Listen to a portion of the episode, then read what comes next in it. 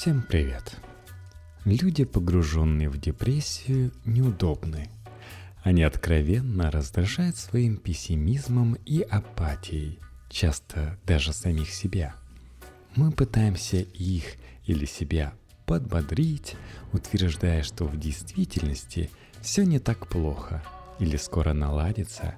Если это не работает, а это не работает почти никогда – мы списываем их состояние на проблемы с головой.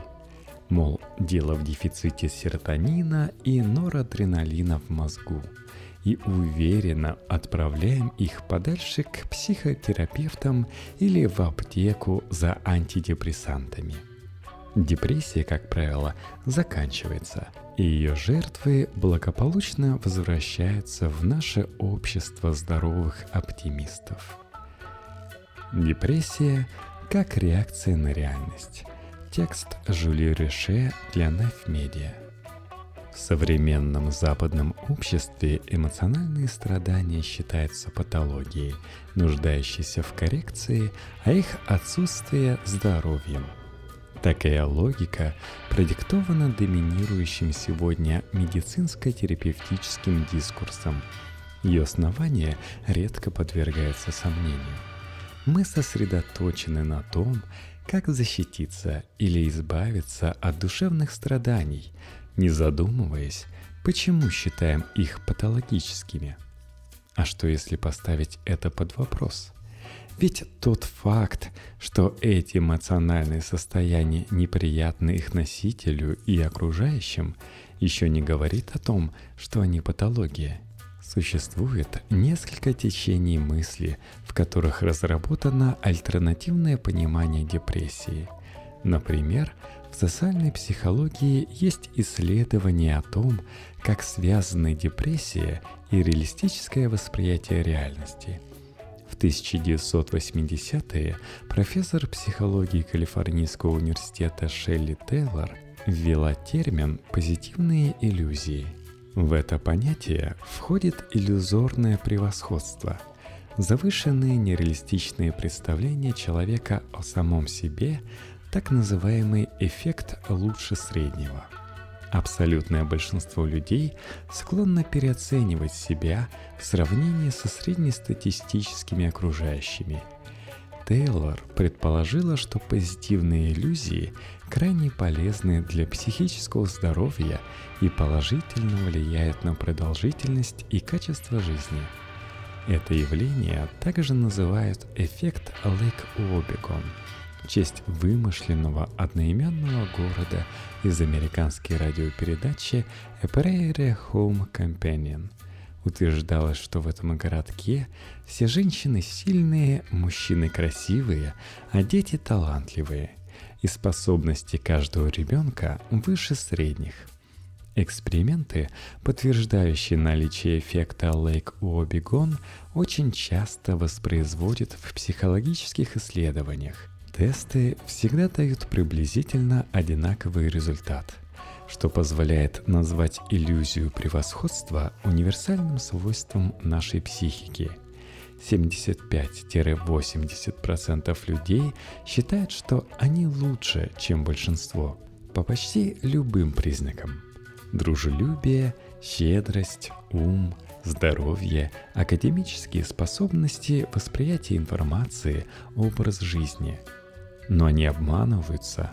Статистически это невозможно, ведь все не могут быть выше среднего.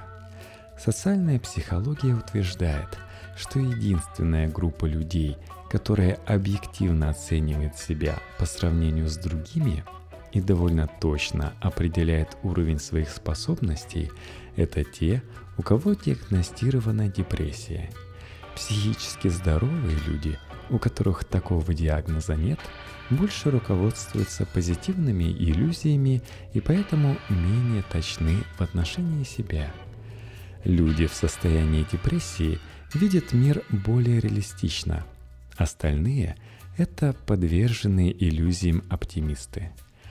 Австралийский социальный психолог Джо Форгас доказывает, что у тех, кто испытывает эмоциональные страдания, более развито критическое мышление.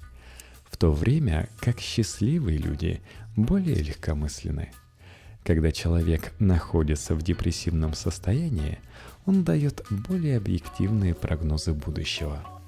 Принимая во внимание тот факт, что положительные эмоции настраивают на творческий лад, лояльность способствует налаживанию контактов, спусковые механизмы, отвечающие за здравый смысл, блокируются.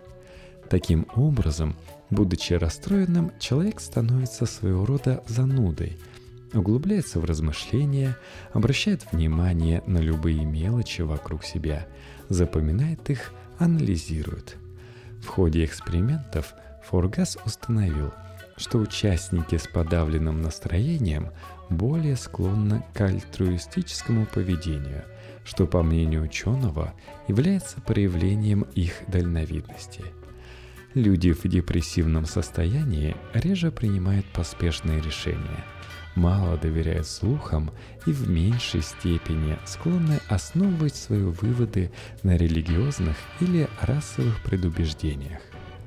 Несмотря на то, что люди в прекрасном настроении кажутся более достойными собеседниками, на практике это не так. Пребывая во власти собственных мыслей, они порой не слышат даже того, что им говорят.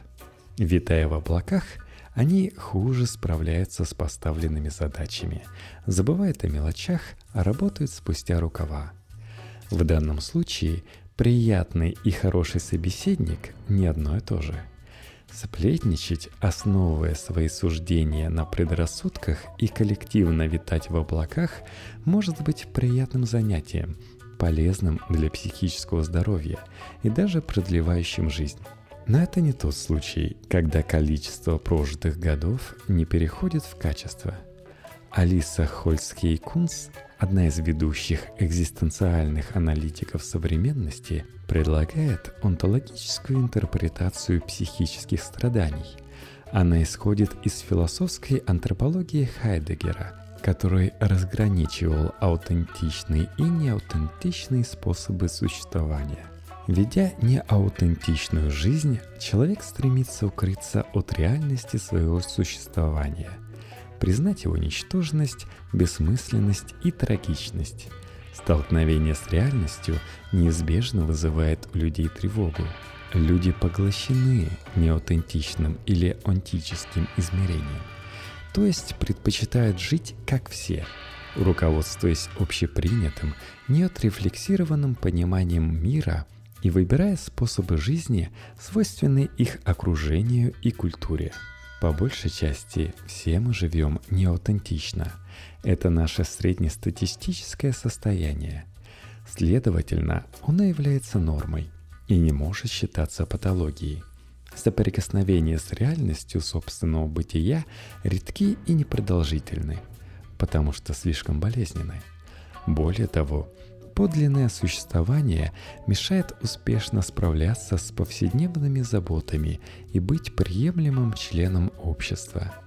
Успешная социализация и повседневная жизнь фактически требуют забвения в общности. Опыт эмоциональных страданий – это разочаровывающее соприкосновение с реальностью существования, которое основано в том числе на потере способности разделять общепринятые смыслы и формы существования и соответствовать требованиям общества. По мнению Алисы Хольцхей-Кунс, депрессия связана с разочаровывающим изобличением ничтожества человеческого существования. Человек, находящийся в депрессии, утратил веру в общепринятые иллюзии о ценностях и идеалах. Хольцхей-Кунс связывает опыт эмоциональных страданий с особой чувствительностью к реальности, то есть к онтологическому измерению, когда люди уже не могут руководствоваться иллюзиями. По ее словам, депрессивное состояние обусловлено сверхчувствительностью к онтологическому значению онтических событий и действий – тот, кто таким образом сверхчувствителен в повседневной жизни, постоянно подвергается нагруженному тревогой онтологическому опыту положения человека. Из-за этой особой чувствительности повседневная жизнь таких людей перегружена онтологическим смыслом, что затрудняет, если не делает невозможным, надлежащую оценку и решение конкретных онтических задач. Проще говоря, зачем вести здоровый образ жизни, если мы все равно умрем, и искать отношений, если любовь – это иллюзия, и мы обречены на одиночество – на радость Хайдегеру, современному человеку, все сложнее укрыться от онтологического осмысления реальности. Он лишен Бога и других форм коллективных иллюзий, защищающих от реальности. Поэтому испытывает небывалые эмоциональные страдания и ностальгию по вере в иллюзии – Впрочем, доминирующие сегодня медицинские и терапевтические дискурсы который обещает избавить нас от эмоциональных страданий механическим путем, не является полной противоположностью религии. Им тоже свойственна предвзятость восприятия иллюзий. Фуко утверждал, что медицинский дискурс является прямым наследником религиозного и не лишен его предрассудков – Аппарат церкви превратился в аппарат медицины. Христианского пастора заменили медицинские клерки. Как и церковь, медицина сулит секулярную форму спасения, при этом невзначай определяя, от чего именно нас следует спасать. Идеал неземного рая сменился образом рая на земле, где люди навсегда избавлены от эмоциональных страданий – Согласно Хайдегеру и Хольцхейкунс, это предполагает, что человек надежно защищен от рефлексии и связи с реальностью. Канадский ученый Пол Эндрюс и американский биолог Джеймс Томпсон проанализировали эволюционную роль депрессии – с их точки зрения, при депрессивном расстройстве активизируется деятельность того отдела мозга, который отвечает за концентрацию внимания. И чем сильнее депрессия, тем выше активность отдела. Работа этой части мозга также стимулирует аналитическое мышление – Эндрюс и Томпсон пришли к выводу, что эволюционная функция депрессии – развитие аналитических способностей и сосредоточение на решении сложных мыслительных задач. Если бы мы не впадали в депрессию, мы бы не находили выход из сложных ситуаций. Мудрость дается недешево, за нее платят эмоциональными страданиями – к сожалению, выбирая между эмоциональными страданиями и их отсутствием, мы часто делаем выбор не между здоровьем и патологией, а между самообманом и мышлением, чреватым столкновением с реальностью –